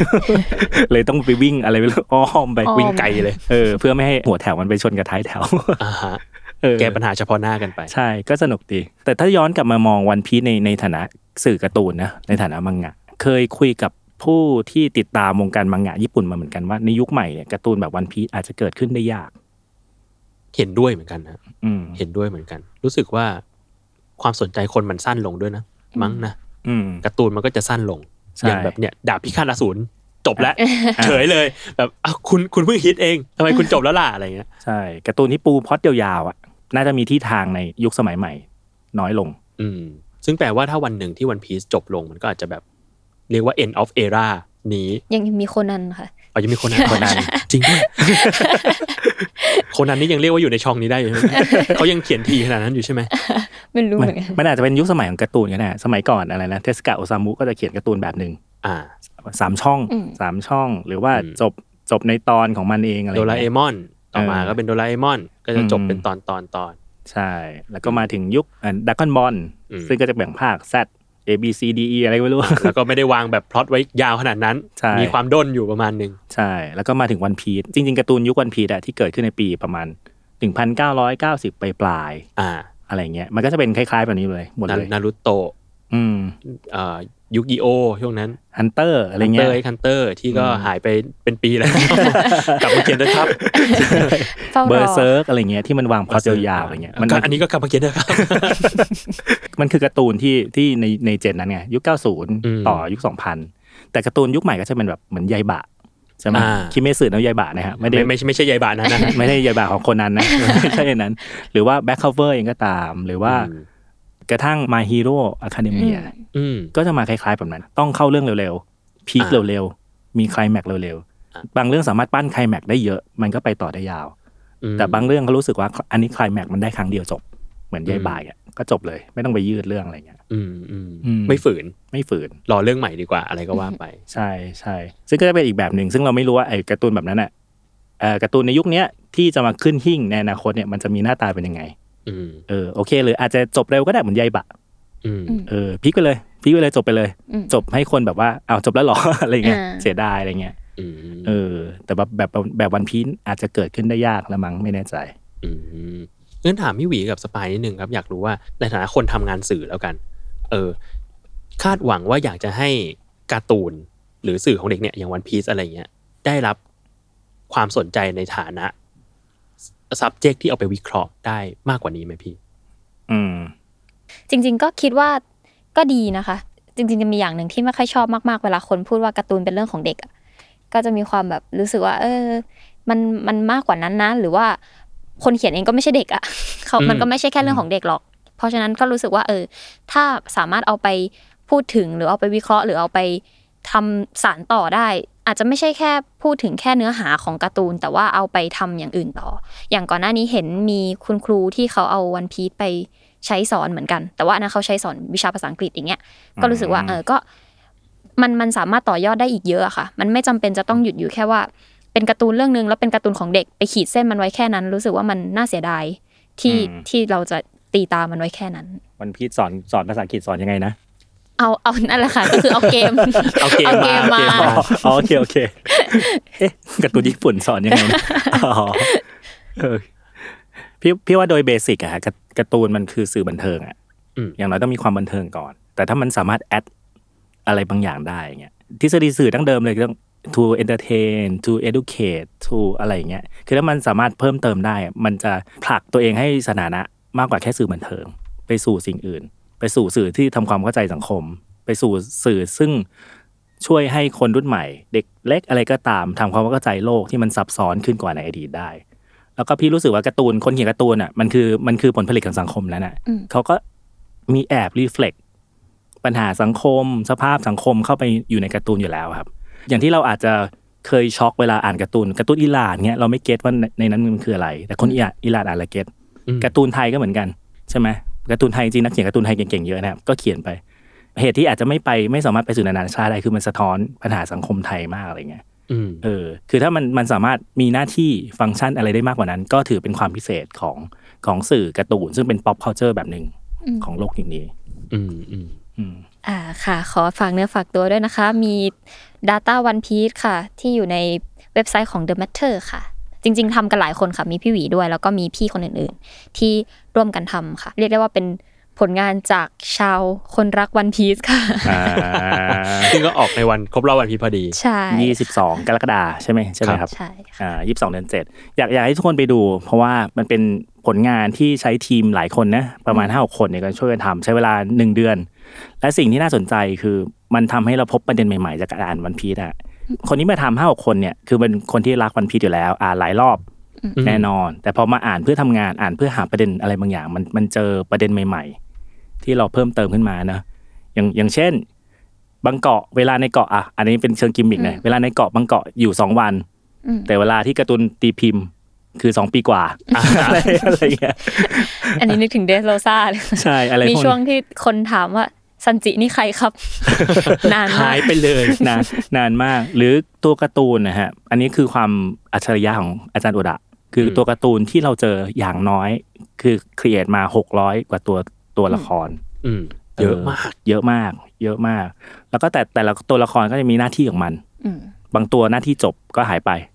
อะไรเงี้ยบางตัวเป็นกิมมิกเองก็ตามเงี้ยเรายังรู้สึกว่าเฮ้ยทำไมต้องปูแบบให้พื้นที่หรือให้ความสำคัญกับตัวละครที่เป็นกิมมิกเยอะขนาดนั้น อืม เออ น่าสนใจแล้วก็เรามีการแยกเพศด้วยแยกอาชีพด้วย มีการเล่าเรื่องเบื้องหลังปก กระ อืม กระทั่งตัวละครในปกอะฮะปกหน้าเดียวอะตอนนี้มันมี 96 เล่มนะ อืม ก็ อืม 96 ปก ปรากฏว่าอาจารย์โอดาใส่ตัวละครไปในหน้าปกอะ120 กว่าตัว โอ้โห เยอะมาก เยอะมาก เยอะมาก เยอะกว่าปกอีก ใช่ เยอะมากแล้วก็น่าสนใจคือบางทีอ่ะคือคนอ่านมันพีชจะรู้แหละไอ้หน้าปกแต่ละตอนมันเล่าเรื่องอีกเรื่องหนึ่ง อืม เป็นอีกเรื่องหนึ่ง อืม เออ อันนี้อันนี้ไม่ไม่รู้คิดในเชิงพาณิชย์หรือเปล่านะฮะแต่สุดท้ายก็รวมเล่มขาย ่า ใช่เล่มแล้วก็แพงแล้วก็แพงมากอะไรเงี้ยอยากอยากปิดท้ายว่าวันพี e มันเป็นการ์ตูนที่เป็นบุตรหมายสำสำคัญ อืม ของมังงะญี่ปุ่นในช่วงเวลาหนึ่งเอออาจจะเป็นมังงะโลกการ์ตูนโลกในช่วงเวลาหนึ่งก็ได้ ไม่ใช่ในเชิงยอดขายเนี่ยที่ตอนนี้ยอดขายมันประมาณเกือบห้าร้อยล้านล้านเล่ม อืม เออ โโหเยอะมาก พูดแบบเออตัวตัวเลขมันเยอะมาก ไม่รวมถึงว่ายอดเอ่อรายได้ที่อาจารย์โอดะทำในแต่ละปีตอนเนี้ยเขามีคนประเมินว่าน่าจะอยู่ประมาณสามพันล้านเยน สามพันล้านเยน เออ ก็คือหยุดเขียนตอนนี้ก็สบายไปทางชา ส ติ บายไปแล้วใช่ แต่อย่าอย่าหยุดนะ แต่ อย่างนี้ ยังรอ ขอ ตอน ให้ขอให้เห็น ยัง ใจ รอ พวก ตอน เรา จบอยู่สามพันล้านเยนประมาณเท่าไหร่นะเก้าร้อยล้านปะใช่ปะ ประมาณนั้น ประมาณนั้น เก้าร้อยล้านบาทหยุดเขียนได้อะสามารถ อืม หยุดเขียนได้เหมือนคนเขียนฮันเตอร์ คนเขียนเบอร์เซ อร์ อันนั้นเขาบอกเขาป่วย เออไม่ไม่รวมไม่รวมถึงว่า พี่พี่ไปเจอ Data หนึ่งน่าสนใจ เขาตามว่ายอดขายการ์ตูนในช่วงเวลาตั้งแต่วันพีชเกิด อืม หนึ่งเก้าเจ็ดหนึ่งเก้าเก้าเจ็ดจนถึงปัจจุบัน เออ มีการ์ตูนไหนมาแข่งกับวันพีชได้ อืม ได้บ้างก็ทำเป็นเรสชาร์ตฮะที่มันจะชาร์ตวิ่งแข่งกันอะไรเงี้ย อ่า สนุกมากเลย เพิ่งรู้ว่าไอตอนที่วันพีชลงตอนแรกอะการ์ตูนอันดับหนึ่งตอนนั้นอะก็คือสแลมดัง อ๋อเหรอ เออ เพิ่งเพิ่งนึกออกเหมือนกัน ตอนแรกตอนนั้นนึกว่าดักคอนบอลหรือเปล่านี่นนี่นั่นเออไม่ใช่สลัมดัง อืม มันน่าจะเป็นตอนท้ายๆสลัมดังละจะจบละ ตอนพีคๆช่วง อันดับหนึ่งใช่ อืม แต่วันพีชมาห้าปีแรกไม่ใช่อันดับอันดับไม่ใช่อันดับหนึ่งนะฮะ มีการ์ตูนหลาย ๆ เรื่องมาแข่งกัน จนกระทั่งมามาอาราบัสตา อ่า ถึงพุ่งมาอันดับหนึ่ง พีคขึ้นมา พีคขึ้นมา แล้วก็พอมารีนฟอร์ดปุ๊บ ไม่มีใครหยุดได้ ละ ไม่มีใครแซงได้ยาวเลย กระทั่งล่าสุดมาโฮเค้กมาภาคโฮ ที่ เค้ ที่ ก สปายจำไม่ค่อยได้ มาอะไร ถึงเพิ่งโดนแซงเป็นครั้งแรกในรอบสิบกว่าปี อ่า ให้ทายว่าการ์ตูนอะไรแซง จำได้ว่าเหมือนจะเป็นคิมิสึโนะยายบะใช่ไหม อ๋อ ใช่มี ใช่ไหม ยายบะมาแซง อ่า อะไรเงี้ย เออ แต่ว่าตอนตอนนี้วันพีชก็ขึ้นมาอีกทีหนึ่ง เพราะว่ายายบะจบ มาเร็ว เออ ไปเร็วค่ะ เออใช่ มาเร็วไปเร็ว ใครที่เคยอ่านไอ้มังงะเรื่องบาคุแมน อ่า เออที่ว่าด้วยชีวิตนักเขียนการ์ตูนนะครับเออเวลาพูดถึงการ์ตูนท็อปทรีอ่ะเขาจะเว้นไว้ อืม เออ เพราะว่าจะมีช่วงเวลาหนึ่งช่วงเวลาที่ไอ้บาคุแมนเขียนอ่ะการ์ตูนที่เป็นท็อปทรีของจัมเสมอ ก็จะมีวันพี e นารูโตะแล้วก็บีสมั้งไม่แน่ใจ อ่า Bleach Bleach อะไรอย่างเงี้ยฮะก็จะเป็นท็อปทรีตลอดเลยแต่ว่าตอนหลังเนี่ยพอมีไอ้บามาวันพี e ไม่ใช่ละ อืม เออแต่โอเค มันมีคนมาชาเลนแล้ว ใช่มีคนมาเชลเลนละโอเค จบไปก่ อนเชลเลนเชลเลน challenge หายหายเร็วเลย น่าน่าสนใจลองลองอยากให้ชวนไปหากันดูอยู่ใน YouTube นะครับ แล้วมันมันก็จะเห็นมันเหมือนเหมือนเราได้ทบทวนเองว่าเอ้ยการ์ตูนยุคนั้น เคนชินเคยเป็นที่สองนะ อ่า เอ่อซามูไรพเนจรมาท้าทายวันพีชนะแอ t แท็กออนไททันเกือบแซง อืม เออยอดขายการ์ตูนในปีนั้นวันพีชอยู่ 12 ล้านแอ t แท็กออนไททันอยู่ที่ 11 ล้าน 8 ล้าน 7 มั้ง โอ้โห แข่งกันสนุกมากอะ่ะ เออ จนกระทั่งมาโดนเอ่อยายบาแซง แล้วก็ยายบาจบวันพีชตอนนี้ก็ลอยลำละ ลอยลำเลย เออ มากกว่าอันดับสองประมาณห้าหกเท่าอะไรอย่างเงี้ยครับ โอ้โห เออ มันคือการ์ตูนที่เป็นหมุดหมายสำคัญของของยุคเวลาที่ที่มันเกิดจริง อืม ๆ อืม แล้วเราก็ยังรอตอนใหม่ ๆ หรือว่ารอตอนจบของมันอยู่ ใช่ ถูกต้องครับหกร้อยล้านอย่าเพิ่งหยุดเขียน นะครับ อย่าเขียนอย่าเพิ่งหยุดเขียนครับ เขียนต่อได้นะครับ โจโจคิดว่าวันพีชเหลืออีกสักกี่ปีถึงจะจบฮะ ผมก็เดาว่าห้าปี อาจารย์อุดาแกเคยบอกว่าจำไม่ได้แล้วว่าเนี่ยเรื่องเรื่องเดินทางมาเท่าเนี้ยเปอร์เซ็นต์แล้วใกล้จบแล้ว อ่า เหลืออีกไม่กี่ภาค ผมเลยเดาว่า น่าจะอีกสักแบบหนึ่งหนึ่งขยักอะหนึ่งซาก้ายาวๆ สักหนึ่งอัน แล้วก็จบแหละ อืม ซึ่งปกติแกก็จะใช้เวลาประมาณ 5 ปีในการจะเขียนซาก้าสักอันหนึ่ง อืม เดาเดาเดาสปายว่าไงมั้ง พอพี่โจพูดแล้วเพิ่งนึกได้ว่า มันมีตอนที่ประมาณเล่ม 60 นะคะ ที่ที่เข้า New World อ่ะ คือเหมือนอาจารย์โอดะแกก็เคยพูดอีกเหมือน กัน ว่า อืม เกินครึ่งและอีกประมาณครึ่งหนึ่งเลยตอนนั้นเลยตีความว่าน่าจะประมาณ 120 เล่ม ซึ่งตอนนี้มัน 96 เล่ม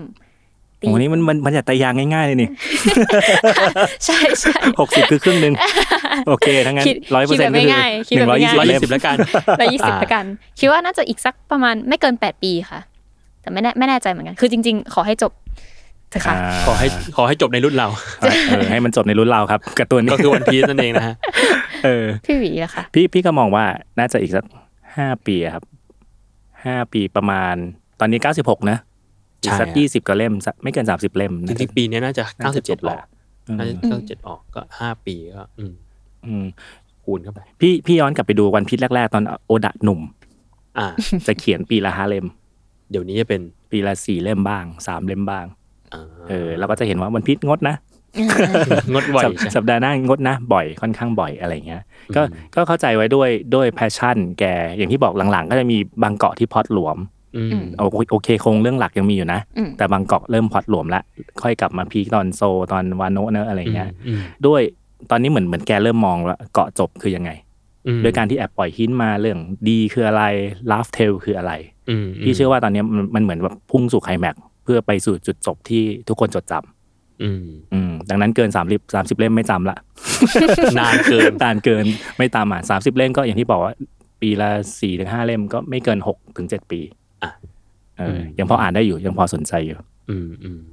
อ่ะโอเค งั้น อันนี้ก็เป็นทั้งหมดของเรื่องราววันพี e ยาวมากนะครับ ใครที่มาฟัง ก็ขอบอกไว้ว่าสปอยทั้งเรื่องนะฮะ สปอยทั้งเทปเลยนะครับ โอเค ก็ขอบคุณพี่หวีกับสปายมากครับ แล้วก็ใครที่ตามมาฟังแล้วก็อยากฟังรายการเราต่อไป ก็ติดตามรายการ Why It Matter คุยข่าวเกี่ยวกับคุณได้ทุกวันศุกร์ครับ ทุกช่องทางของ Salmon Podcast สำหรับวันนี้ สวัสดีครับ สวัสดีค่ะ สวัสดีครับ